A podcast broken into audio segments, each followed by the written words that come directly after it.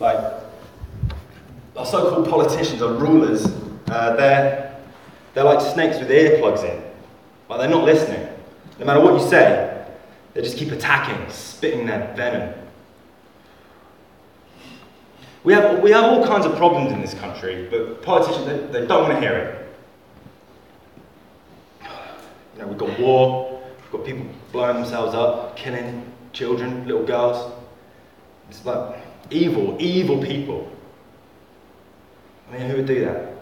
Uh, I tell you what, death, death is too good for them.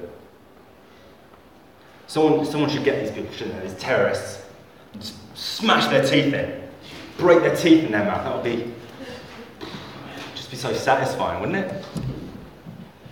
Anyway, that's, that's my opinion. So that's just, yeah. I know, I know, it's, I know it's a bit controversial, but you know, I wish they'd all just vanish, really. Just, uh, just melt away into slime like a slug.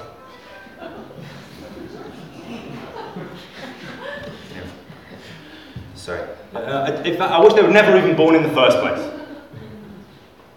Sorry. Just. Sorry. Don't listen, don't listen to me. I, I don't know what I'm talking about. I read a lot of stuff on the internet and I don't really know what I'm talking about. So I just, I just had to get that off my chest. Anyway, uh, today we're looking at Psalm 58. Uh, so if you want to get to your Bibles and look at Psalm 58. And I'm going to read the NIV version.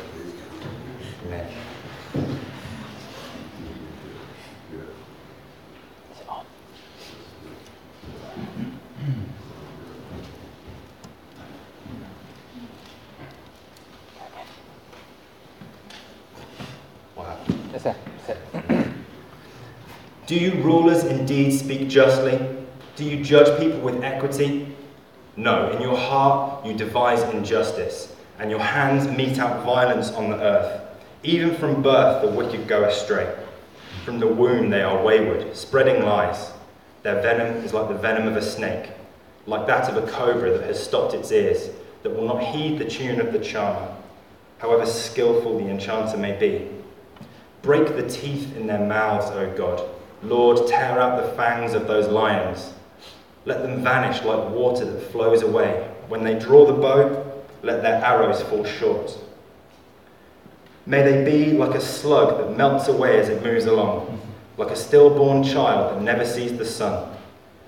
Before your pots can feel the heat of the thorns, whether they be green or dry, the wicked will be swept away.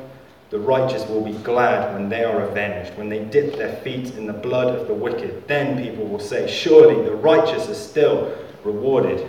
Surely there is a God who judges the earth. That's Psalm 58. so, Psalm 58 is one of the few psalms known as imprecatory psalms. That's the word. Imprecatory. Uh, they're imprecatory psalms because they have imprecations, and the imprecations are curses. So it's a cursing psalm. Uh, and David's actually quite preoccupied with his enemies and, and you know, how he feels about them um, throughout many of the Psalms. Um, I mean, and rightly so, as, as these photographs show. Uh, a lot of people trying to kill him for most of his life. He had a lot of people after him. And, um, and, he, and, he, and he went to talk to God about how he felt about them. And sometimes, sometimes he had some pretty strong things to say about the people that were trying to do wrong to him. Um, now, I'm not going to lie to you and say that I don't have these kinds of thoughts too. Um, but just because these kinds of thoughts are spelt out in the Bible, it doesn't make, us, it make it right for us to be thinking this way. Uh, it doesn't mean I want these images in my head.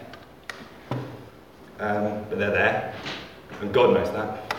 Uh, he knows what we're all really like. You can't hide anything from Him. You can hide it from yourself, but He knows when a hair moves on your head. So let's be real. we think some pretty nasty things sometimes.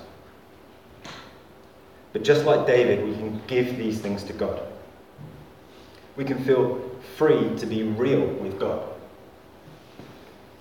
So when, so when you're praying to God, don't just go, oh, Father, Lord Jesus, God, Spirit, Lord Jesus, thank you for this blessed day you've blessed upon it. Like, if, if that's not how you really feel, you the, the, the imprecatory Psalms show that you can also feel just as free to say, you know, God, I'm finding it so hard.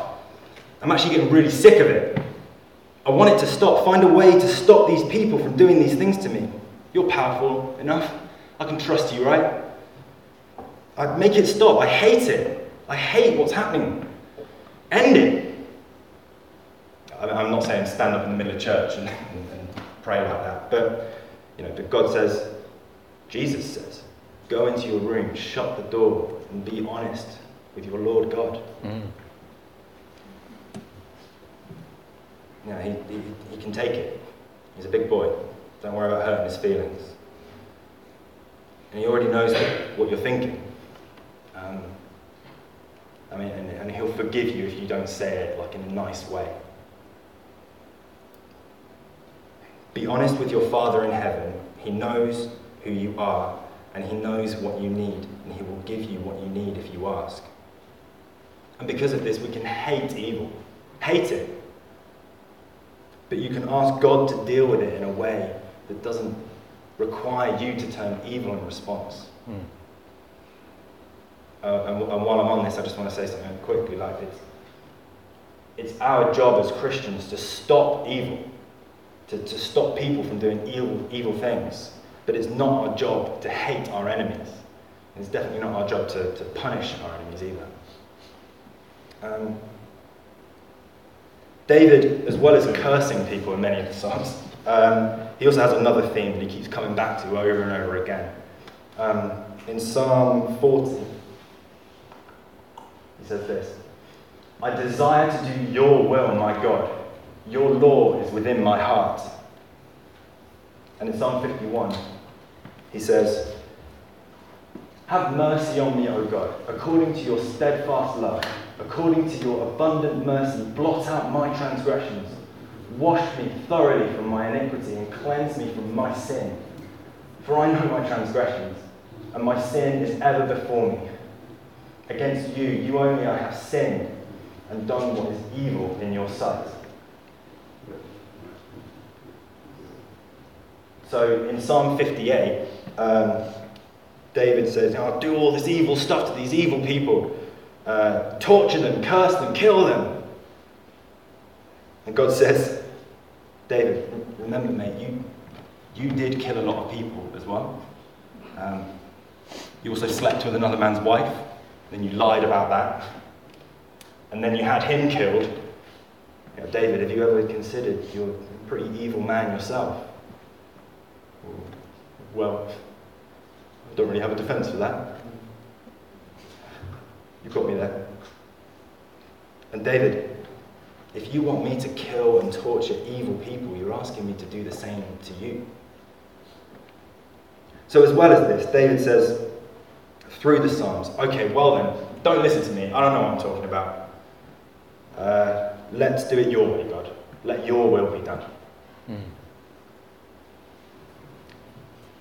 And if David, King David, has the humility to say, Well, I don't know what I'm talking about. Let your will be done, God. Then surely we need to step back and let our Lord God have a say in how we live our lives. And also, let's be thankful that God's will was not to torture and kill his enemies and all the evil people, myself included. But it was his will to come instead and be tortured and killed himself in the form of a man called Jesus. God absolutely could have punished everyone. He's God. But he didn't. He didn't do that. He took on the form of a servant, coming to look like one of us. And being found in human form, he humbled himself by becoming obedient to the point of death, mm. even death on a cross tortured, killed, disgraced, so that nobody else would deserve to be. Thank you, God, that your will is being done, not mine or King David's or anyone else's. Thank you, Jesus, for dying in the place of evil people like King David and like me. Amen.